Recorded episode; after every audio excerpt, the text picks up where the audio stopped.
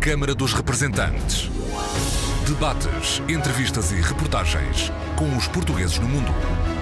Câmara dos Representantes, com Paula Machado.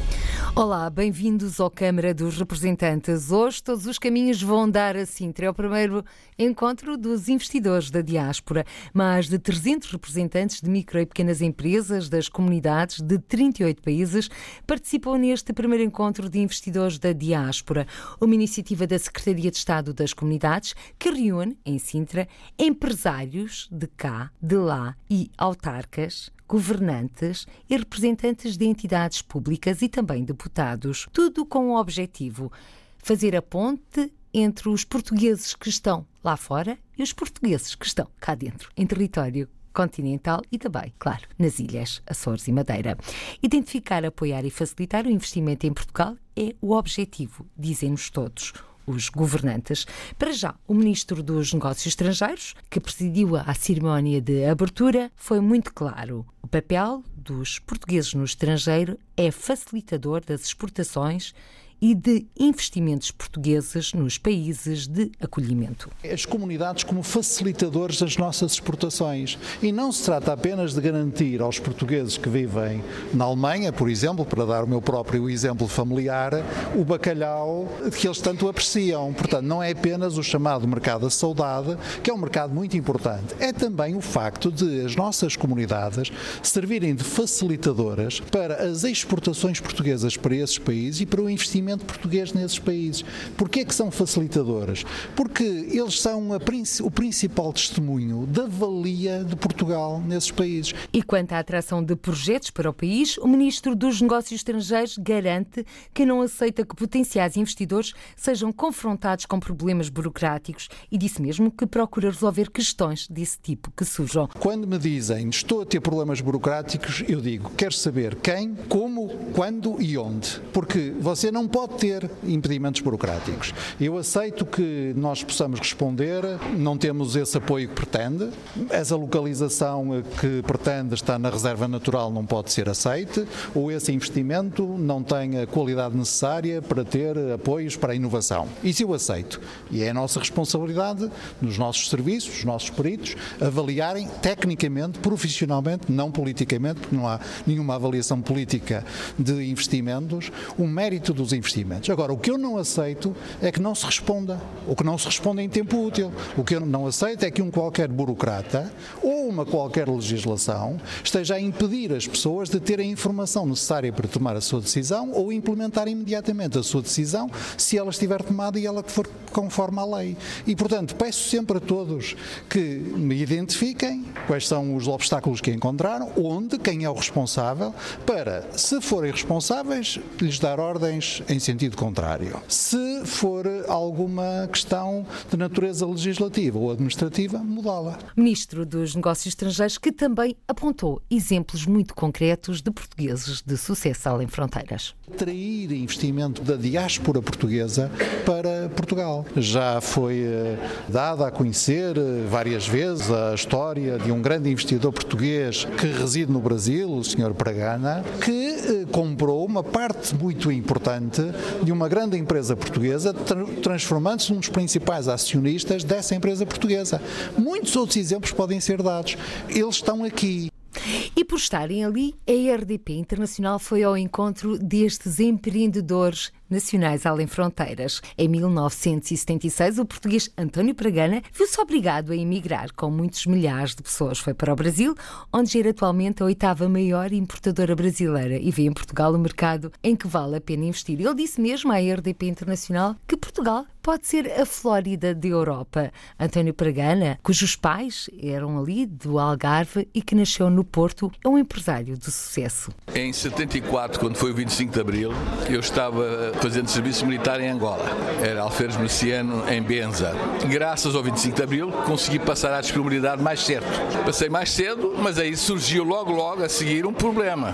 Portugal estava vivendo uma crise tremenda e os jovens da minha geração, eu tinha 25 anos na época, não tinham onde trabalhar. Então eu comprei uma passagem de avião, fui ao Brasil e aí vi um país que estava crescendo 6% ao ano, enorme.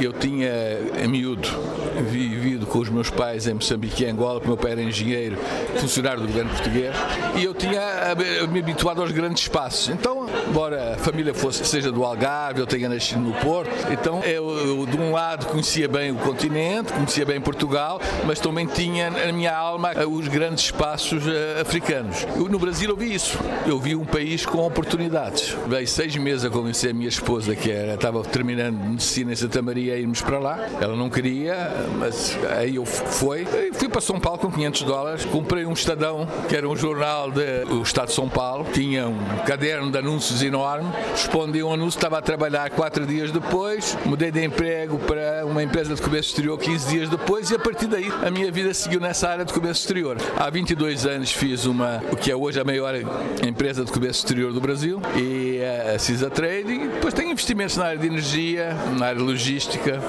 no centro de serviço de aços. Então, Oportunidades existem, ela, você precisa procurá-las. Nada se faz sem muito esforço, muita dedicação, muito trabalho, mas uh, também sendo fiel aos teus princípios. Nessa altura, quando começou a fundar as suas empresas, quantas horas dormia? Uh, nessa altura eu dormia um pouquinho mais do que eu dormia, durmo hoje, uh, porque era mais novo. Dormia para umas 7 horas. Na, na, realidade, você tem de equacionar o teu trabalho. Você tem de procurar focar naquilo que é importante. A diferença é o detalhe. Eu sempre digo, por que é que tu vais vender uma caixa de fósforos se podes vender um porta-aviões? A diferença é que ao venderes um porta-aviões, estás a vender, digamos, um item que custa muito mais caro, podes cobrar muito menos. E também só entregas um. Tens de preocupar com aquelas especificações daquele produto numa de vez e ver se elas atendem. Imagina quanto é que eu, quantas caixas de fósforo eu tenho de vender para vender o equivalente a um porta-aviões. Então eu sempre procurei escala. Eu procurei escala, procurei volume, procurei possibilidade possibilidade de repetição e procurei fazer a diferença em termos o que é que faz a diferença naquele negócio. Qual é o item que faz com que você possa ser escolhido em vez do outro? Seja serviço, seja qualidade, seja tempo de entrega. Então, isso é o que tem amparado a minha vida. Ou seja, a pequena diferença que faz a diferença para melhor. A excelência. Sei, vou-te convidar para ir lá trabalhar comigo para resumir as coisas dessa forma. É isso mesmo, é isso mesmo, Paula. Essa capacidade de você identificar a diferença, essa capacidade de você conseguir transmitir aos outros o que é importante e de fazer com que os outros sigam a tua visão é que faz a diferença. Eu acho que isso foi o, o que fez a diferença para mim. Eh, digamos, em, entender a escala, o volume, também a capacidade de formar a equipe, de agregar parcerias. Também, seja com sócios, seja com funcionários. Isso faz a diferença. Ou seja, trabalhar em equipa. Trabalhar em equipa. Ou seja, ver na pessoa que está a trabalhar consigo um colaborador uhum. e não um empregado. Será essa a grande diferença, António Paragana? É essa, não. Eu acho que eh, todos os grandes empresários eles conseguiram fazer isso de uma forma ou de outra. Porque na verdade o que tu tens de fazer é com que a pessoa sinta que o negócio é dele. Se ele estiver vestindo a camisa porque o negócio é dele, ele vai lutar por aquilo. E ao mesmo tempo tu tens de remunerá-lo de acordo, fazer com que ele participe. Eu acredito muito no sistema da livre iniciativa, um sistema em que o indivíduo pode fazer, pode criar, procura os seus desafios e tem a remuneração, eh, digamos, o prémio ou não, em função daquilo que fez. Mas isso você não faz sozinho, você tem de eh, poder dar, dar aos outros que colaboram contigo, que fazem isso contigo. As pessoas com que eu trabalhei no início, quando eu era empregado, e olha, eu demorei quase 20 anos até fazer a minha primeira empresa, elas me trataram dessa forma, dessa forma que eu trato os outros.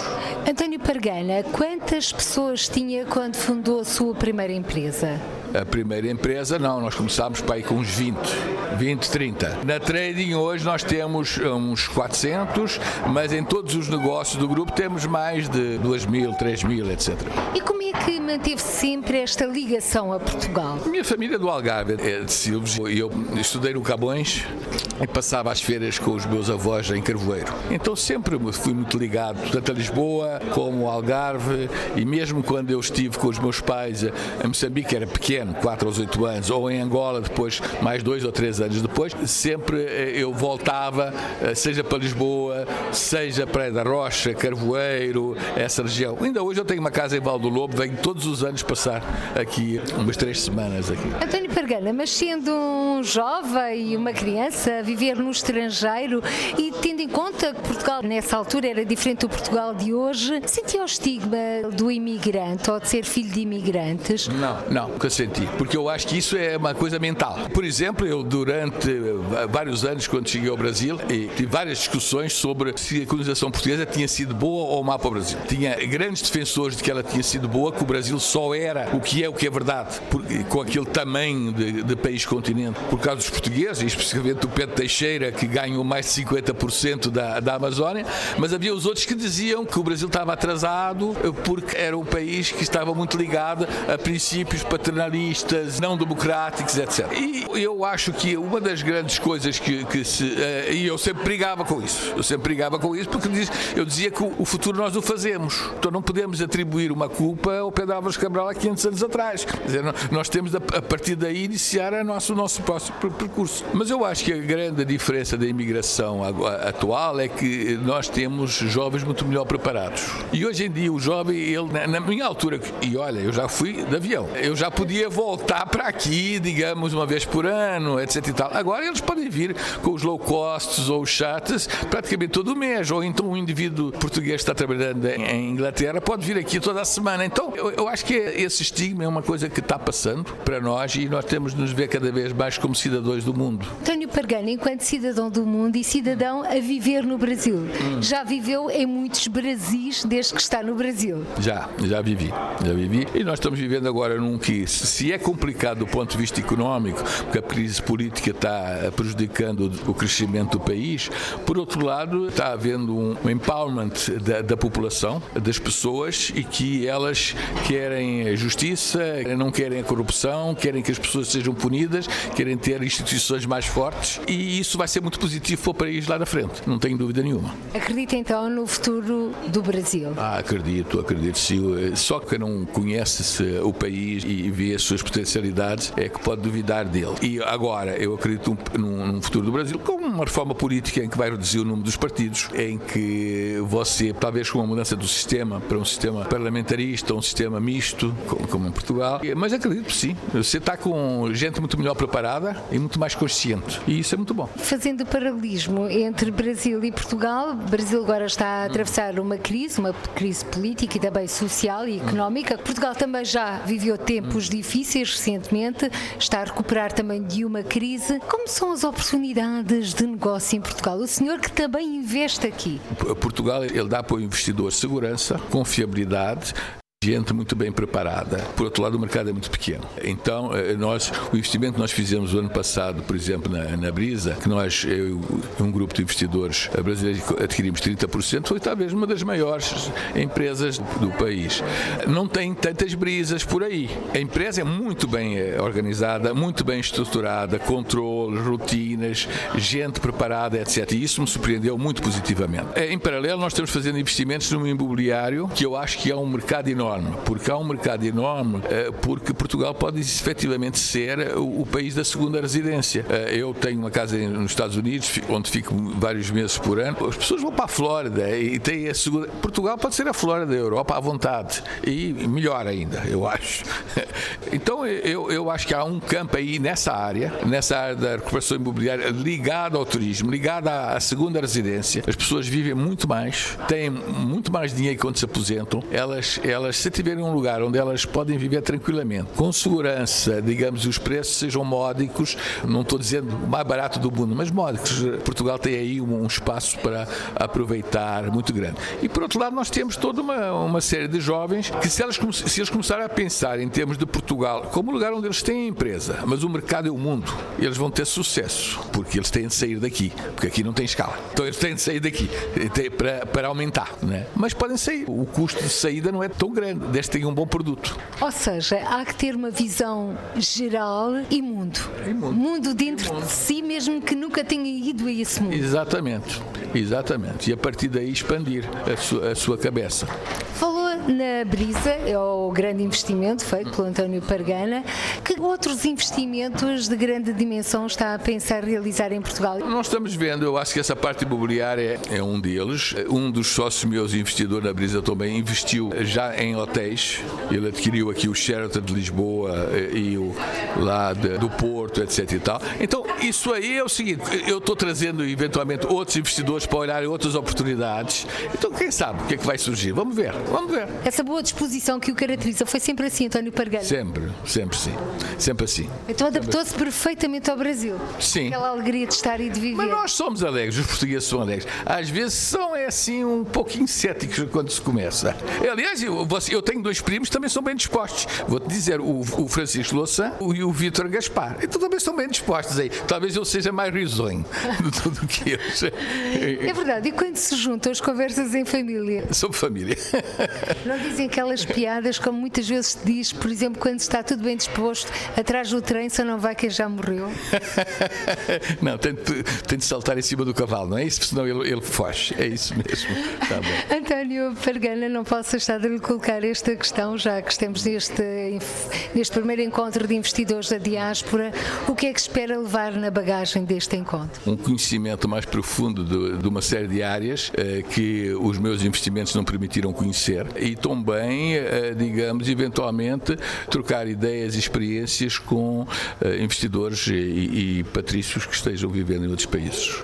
Isso é muito bom. Eu acredito que a diáspora tem de ser cultivada e eu acho que este governo está fazendo isso direito, porque é uma força. É uma força no sentido de abrir portas para empresários portugueses eh, que queiram conhecer melhor os mercados onde vão atuar e é uma força que, bem explorada, pode atrair muito investimento para Portugal. António Pregana, o empresário português de sucesso no Brasil e também em Portugal. Recordo que a CISA Trading uh, se prepara para abrir uma filial em Lisboa e o objetivo passa por investir muito mais em Portugal, nomeadamente no setor do imobiliário. E agora do Brasil, vamos viajar até a Namíbia. Vive Conceição Pegado, ela que nasceu em Luanda e que se dedica, imagine, à importação e exportação de pneus. Conceição Pegado conta-nos como começou a sua história. Olha, como o secretário de Estado mencionou, todos nós que saímos de Portugal eh, começámos com muitas dificuldades e talvez por isso é que nos tenham dado a força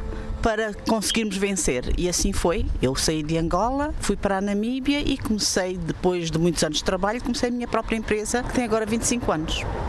Eh, como é que foi esse caminho até fundar a SEMA? Olha, foi um caminho de muito trabalho, de muita humildade, perseverança e de nunca desistir, ir sempre para a frente. Sempre a trabalhar nesta área de importação e da exportação? Não necessariamente, eu fiz uma variedade de coisas, de profissões inclusivamente, que fui aprendendo. Tais como? Uh, tais como eu trabalhei na hotelaria, uh, trabalhei na Mercedes, trabalhei no turismo, em vários departamentos até consegui chegar a um sítio que realmente gostei e que tenho ficado nos últimos 25 anos, que é importação e exportação. Importação e exportação de produtos portugueses? Uh, eu faço importação de produtos uh, de toda a parte do mundo uh, para Angola, especificamente e tenho os meus negócios em Angola também, que faço importação também de todas as partes. Infelizmente não estou na área nem de comida, nem de vinhos. Eu sou agente oficial da Bridgestone, Firestone uh, Pneus em Angola.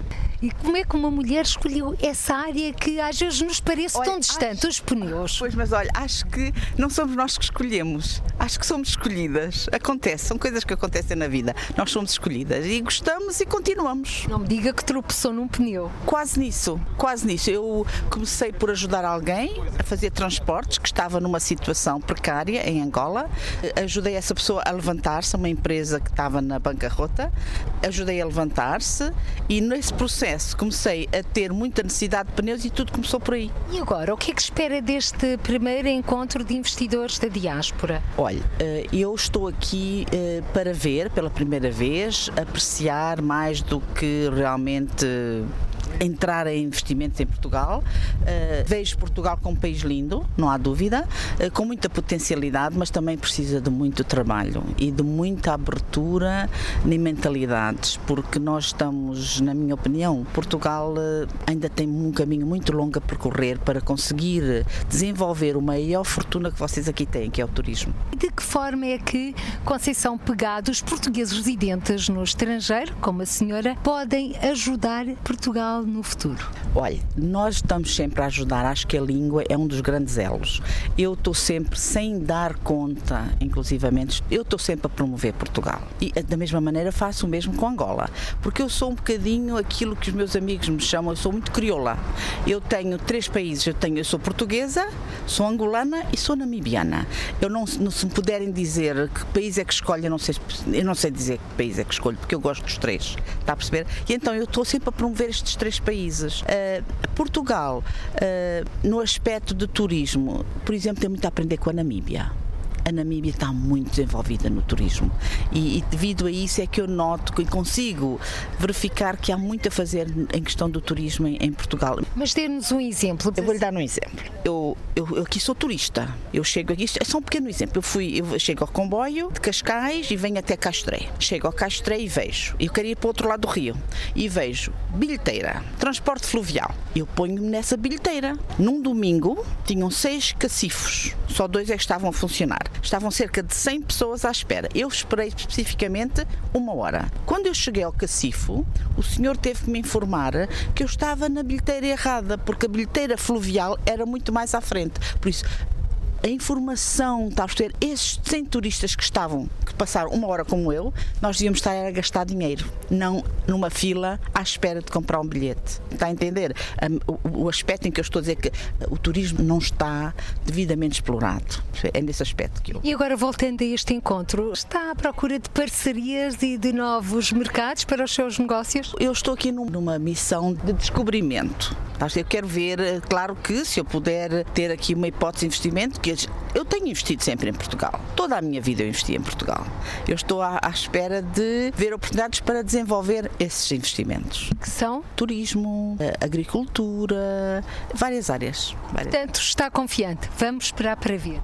Sim, esperar para ver, isso sim. Conceição Pegamo, ela que nasceu em Luanda, portuguesa a viver na Namíbia, dedica-se à importação e exportação de vários produtos de todo o mundo, mas sobretudo de pneus. E da Namíbia vamos apanhar o avião, se é que assim se pode dizer, até à China. Foi isso que aconteceu a José Guedes. Foi para a China há 14 anos, como responsável de uma multinacional espanhola na indústria automóvel, mas depois o coração bateu mais forte. Apaixonou-se, casou com uma chinesa e acabou por lá ficar no país, apostando, imagine, no turismo.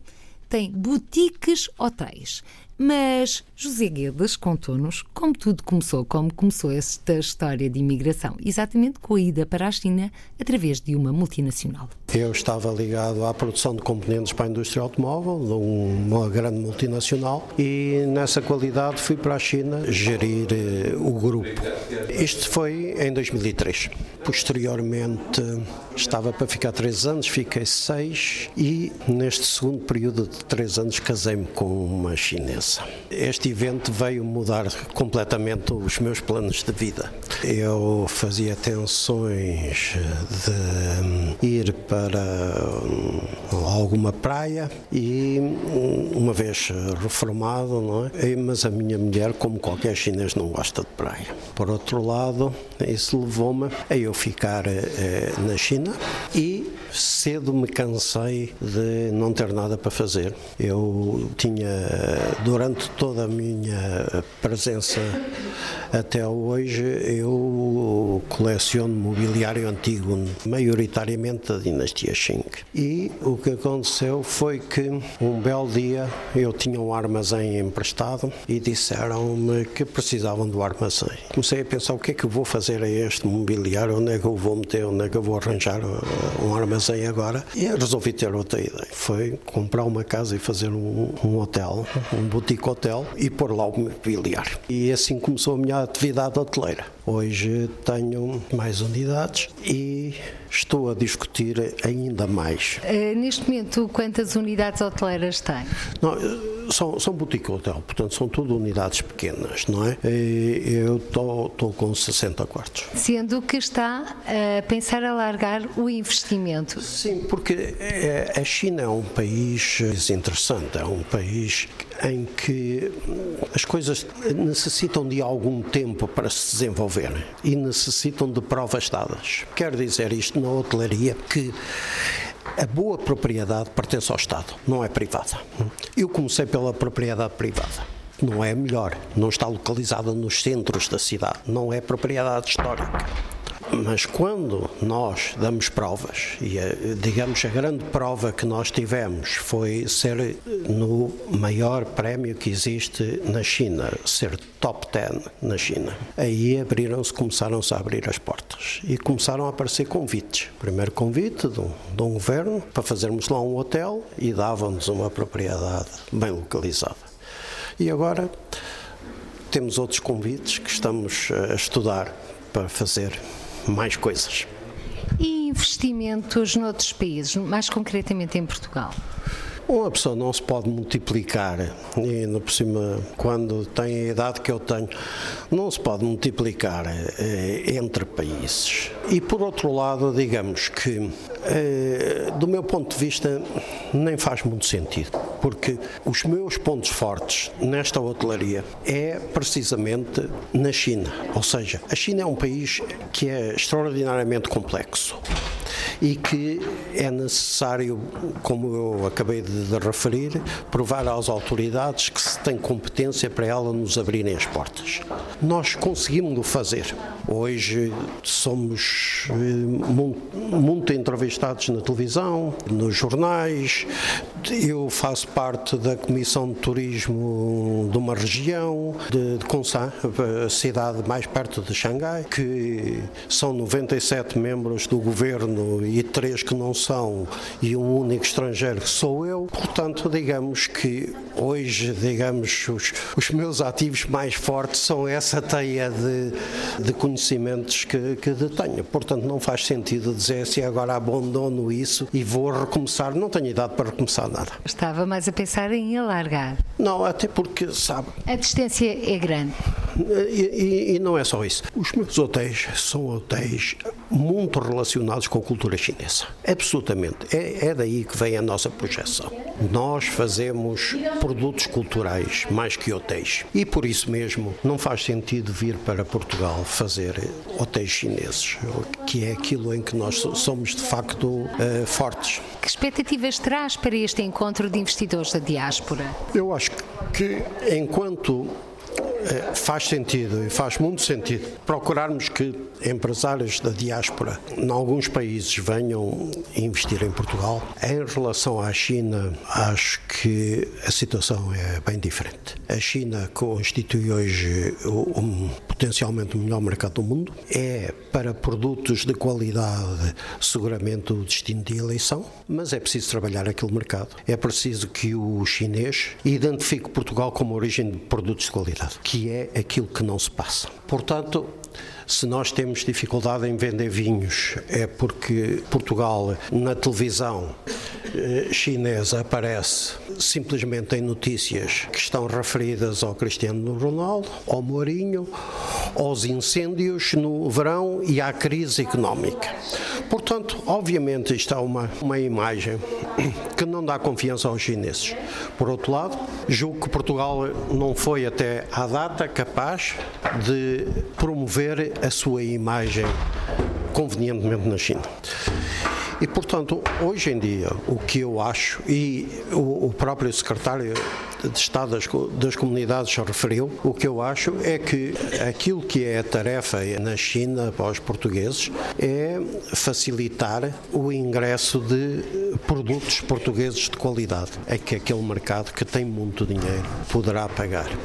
José Guedes, natural da Figueira da Foz, um empresário português na China. E agora vamos viajar até França. Carlos Vinhas Pereira é o presidente da Câmara de Comércio Franco-Portuguesa.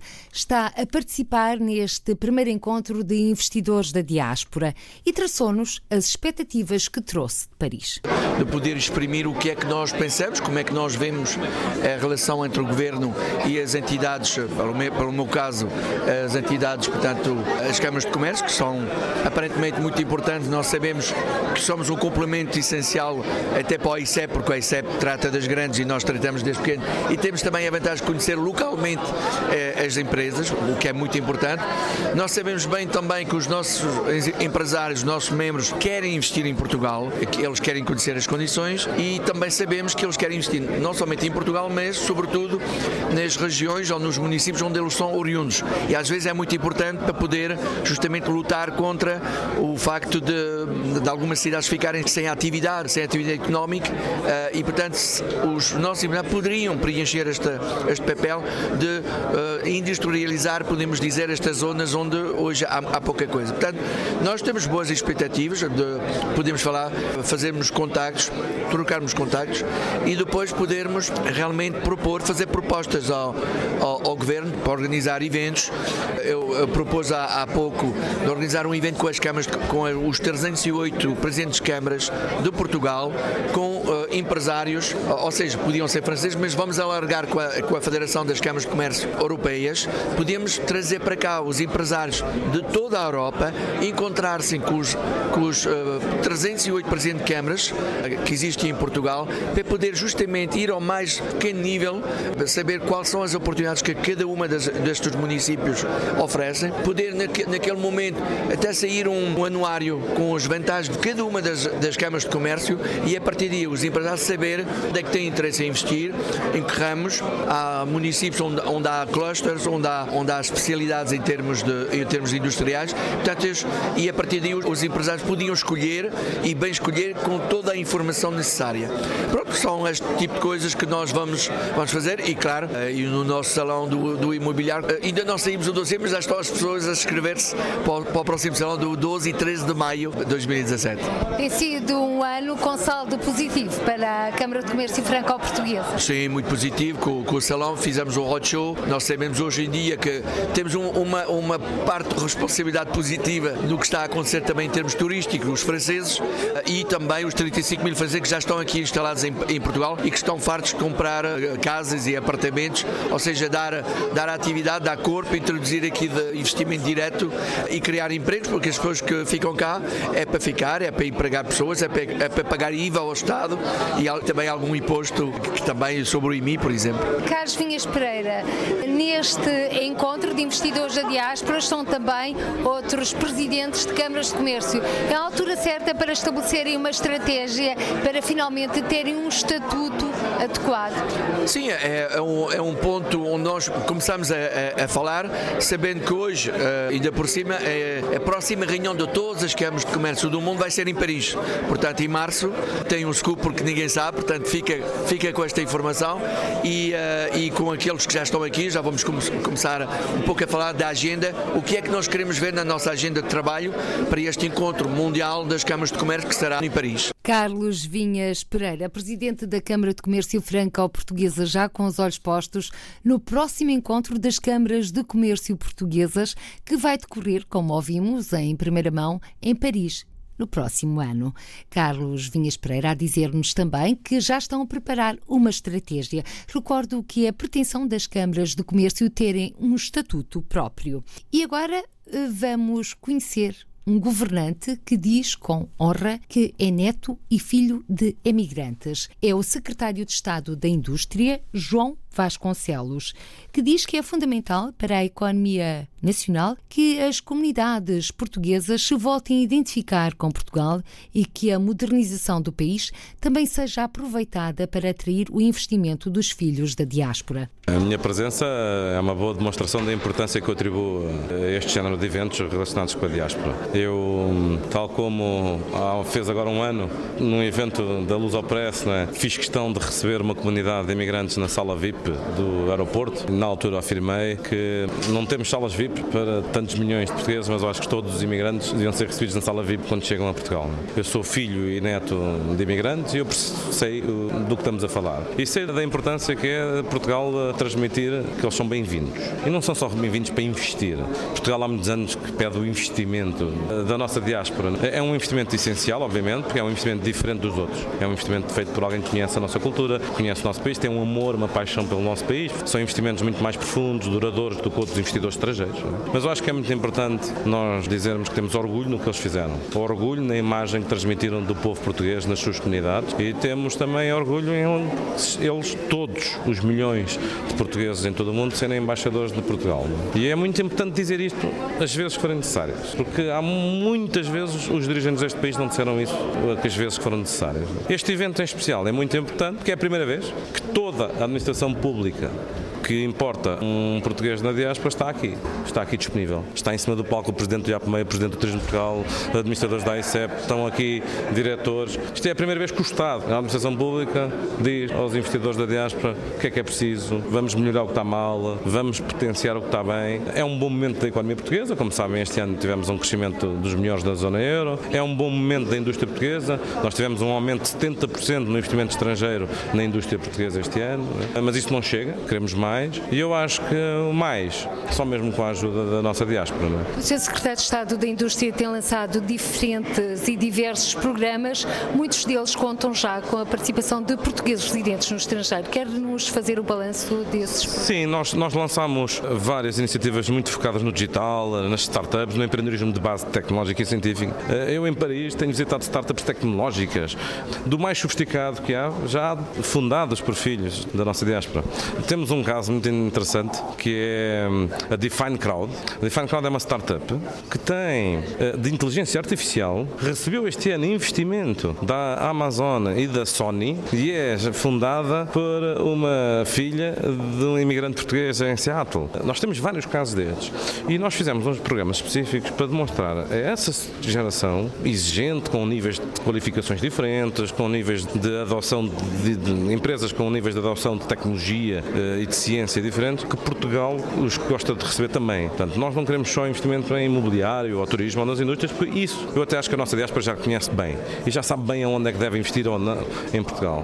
Agora, o que às vezes a nossa diáspora não conhece é que Portugal também é muito atrativo na indústria e na, na nova indústria baseada na tecnologia, na ciência. Está a acontecer com a Mecacroma, com aquele investimento também em Évora na, da indústria aeronáutica, mas também está a acontecer nas novas empresas muito focadas no digital, na inteligência artificial, na impressão 3D. Porquê? Porque, veja bem, dois dos maiores centros de ciência e tecnologia do mundo, que é Boston e Silicon Valley, o que é que têm em comum? Muitas centenas de milhares de portugueses de primeira e segunda geração, tanto em Massachusetts como em São José. Aliás, o Sr. Secretário de Estado da Indústria visitou mesmo essa comunidade. Fui visitar. Quando também Sim. aproveitou, se encontrou com o Presidente com, com, Obama. Sim, em Stanford, em São Francisco, em São José, não é? Onde nas ruas se percebe logo uh, o poder da comunidade portuguesa, bem pertinho do Facebook, da Google e, de Stanford, há um, um, salão de festas das festas do Espírito Santo, bem pertinho da Google. Eh, o que é interessante é perceber que a nossa diáspora é muito bem, muito bem recebida, muito respeitada, e perceber que os filhos da diáspora, que tiveram outras possibilidades e acesso a outros meios, já felizmente que os pais lhes permitiram de estudos, etc., estão em altos cargos nessas empresas. É? Encontrei, por exemplo, dois meneses uh, em altos cargos nessas empresas, uh, já da diáspora resultado da diáspora açoriana, neste caso, né? mas, mas sim, e em todas as comunidades, o respeito e a consideração pelos portugueses é essencial quando também queremos credibilizar o país. Né? É muito mais fácil fazer um negócio com um estrangeiro que tenha lidado com portugueses imigrantes. É muito mais fácil do que com alguém que não tenha lidado. Nós hoje temos a França como um dos maiores investidores em Portugal, provavelmente o maior investidor estrangeiro em Portugal deste ano, e garanto-vos, todos os franceses lidam diariamente com dezenas de portugueses e têm sempre boa impressão. Está a pensar lançar outros programas de forma a que os portugueses residentes no estrangeiro possam achar apetecíveis e investir em Portugal? Sim, nomeadamente ao nível da capital de risco e dos business angels. Nós queremos lançar, vamos lançar para o ano o 200M, são 200 milhões de euros de co-investimento com investidores estrangeiros que vão investir em empresas portuguesas. Por cada euro que investir numa empresa portuguesa, o Estado coloca um euro. Desde que sejam empresas de base científica, de base tecnológica, por isso é muito focado em investimentos da diáspora, na tecnologia portuguesa e na ciência portuguesa. 200 EMA. No início do ano terão mais informação sobre isso. Esses serão dos projetos na manga, entretanto, o 4.0 já está a dar. A digitalização da economia está já a avançar. Fizemos uma parceria muito interessante com a Google. A Google vai formar dezenas de milhares de portugueses em áreas do digital. Fizemos uma parceria também muito interessante com a Huawei. A Huawei vai formar 5 mil portugueses em tecnologias digital também. O digital é muito importante para Portugal. O digital é muito importante para o país, está a acontecer, está a mudar as nossas vidas, está a mudar a imprensa, está a mudar a indústria, está a mudar tudo. Mas o digital é muito importante para o mundo, mas também é, em especial para países como o nosso, dito periférico, com poucos recursos naturais. O digital é fundamental. O digital vai permitir à nossa indústria estar em contato com os clientes finais, em qualquer ponto do mundo, vai permitir às nossas comunidades estar em contato também com as suas famílias e com Portugal. Sr. Secretário de Estado da Indústria, João Vasconcelos, os tempos são outros. O senhor que fez questão de sublinhar que era neto e filho de emigrantes, e agora pergunto-lhe, descendente de uma geração que teve de emigrar, procurar um novo rumo de vida, sendo que os portugueses agora olham a imigração, os imigrantes, de uma forma diferente, os portugueses no estrangeiro? Bom, há vários tipos de imigração. A, a, a da minha família foi por necessidade, foi por necessidade para fugir à fome e pobreza. Na minha geração também há muita imigração qualificada, diferente, que não, não é que tivessem aqui fome, longe disso, mas eh, à procura de melhores perspectivas de futuro, de melhor progressão na carreira. É? E os instrumentos que estamos a criar é para as duas diásporas, não é? Eu acho que os estigmas que eu via, talvez eh, nos anos 80, início dos anos 90, já não existem, mesmo por parte dos poderes públicos. Ainda muito há a fazer, muito há a fazer ainda em termos de legislação, em termos de serviços públicos. Muitos serviços públicos não estão preparados para quem lida com eles a partir de outros pontos do mundo. É? Eu tenho família que às vezes recebem uma carta, sei lá, no Rio de Janeiro a dizer que se tem que ir a uma repartição em Lisboa, não sei onde, e tem X dias para ir lá. Dizer, há muitos serviços públicos que não estão preparados para lidar com essa diáspora. Agora, tem-se feito muito. Eu acho que aí a digitalização dos serviços públicos, a digitalização uh, da administração pública pode ajudar muito os nossos imigrantes. Quer dizer, eu ainda assisto muitos familiares meus, às vezes quando vêm no Natal ou no, ou no verão, ainda passam uma semana em repartições públicas e em serviços públicos a tratar dos papéis da casa, dos negócios que cá têm. Eu acho que isso tem vindo a diminuir, felizmente. Tem vindo a diminuir também por causa do, do digital e, e, da rede consular. É? é? preciso reforçar muito a rede consular em vários consulados, na medida das, do que se pode. Não é? Eu acho que o Zé Luís Carneiro tem feito um trabalho extraordinário nisso. Ele tem acompanhado muito perto, ele, ele sabe quais são as prioridades. No entanto, se quer que lhe diga, do lado do poder público, deste governo, deste Presidente da República, até pelo contrário. Há uma valorização dos imigrantes como nunca aconteceu, provavelmente, na história recente portuguesa. Secretário de Estado da Indústria, João Vasconcelos, ele que é neto e filho de emigrantes, não tem dúvidas, há uma nova geração de empreendedores nacionais a aparecer e a maioria das empresas já estão viradas para a exportação. E na reta final deste Câmara dos Representantes, a palavra para o Secretário de Estado das Comunidades Portuguesas, José Luís Carneiro, o promotor desta iniciativa, que conta com o apoio e como anfitriã a Câmara Municipal de Sintra. José Luís Carneiro que não tem dúvidas. Identificar, apoiar e facilitar o investimento em Portugal é o objetivo deste primeiro encontro de investidores da diáspora. O primeiro objetivo é eh, dar a conhecer a Portugal os empresários fantásticos que temos em todo o mundo, de todas as áreas da economia, do agroalimentar, às novas tecnologias da informação e da comunicação, da indústria, do turismo, da hotelaria e, por outro lado, também podermos proporcionar a estes portugueses da diáspora condições para investirem em Portugal. Por isso é que temos aqui altos responsáveis da administração pública e dos institutos públicos do Estado, desde os assuntos fiscais à internacionalização da economia, à ICEP, à indústria e à FMEI e ao turismo de Portugal, para ao mesmo tempo explicitarmos também a estes portugueses o modo como poderemos apoiá-los nos investimentos a realizar em Portugal. Por outro lado, e por último, Queremos também com este encontro criar canais eh, nas comunidades portuguesas para aqueles que estão em Portugal de eh, micro e pequenos investidores, mas que queiram investir lá onde temos as comunidades portuguesas, possam encontrar nestes empresários da diáspora bons conselheiros e bons apoios para quando decidirem internacionalizar eh, os seus negócios, os seus bens ou os seus serviços. Secretário de Estado das Comunidades, é o cair do pano do primeiro dia de trabalhos do primeiro encontro de investidores da diáspora, que amanhã chega ao fim em Sintra. Na sessão de encerramento vai estar presente o Ministro Adjunto Eduardo Cabrita, também o presidente da Câmara Municipal de Sintra, o anfitrião desta iniciativa, Basílio Horta, o secretário de Estado das Comunidades Portuguesas, que acabamos de ouvir, e Jorge Costa Oliveira, secretário de Estado da Internacionalização. Mas antes, vai ser tempo de apresentação de conclusões e a RDP Internacional vai lá estar. Por hoje ficamos por aqui. Até ao próximo encontro. Fique bem, seja feliz. Câmara dos Representantes. Debates, entrevistas e reportagens com os portugueses no mundo. Câmara dos Representantes, com Paula Machado.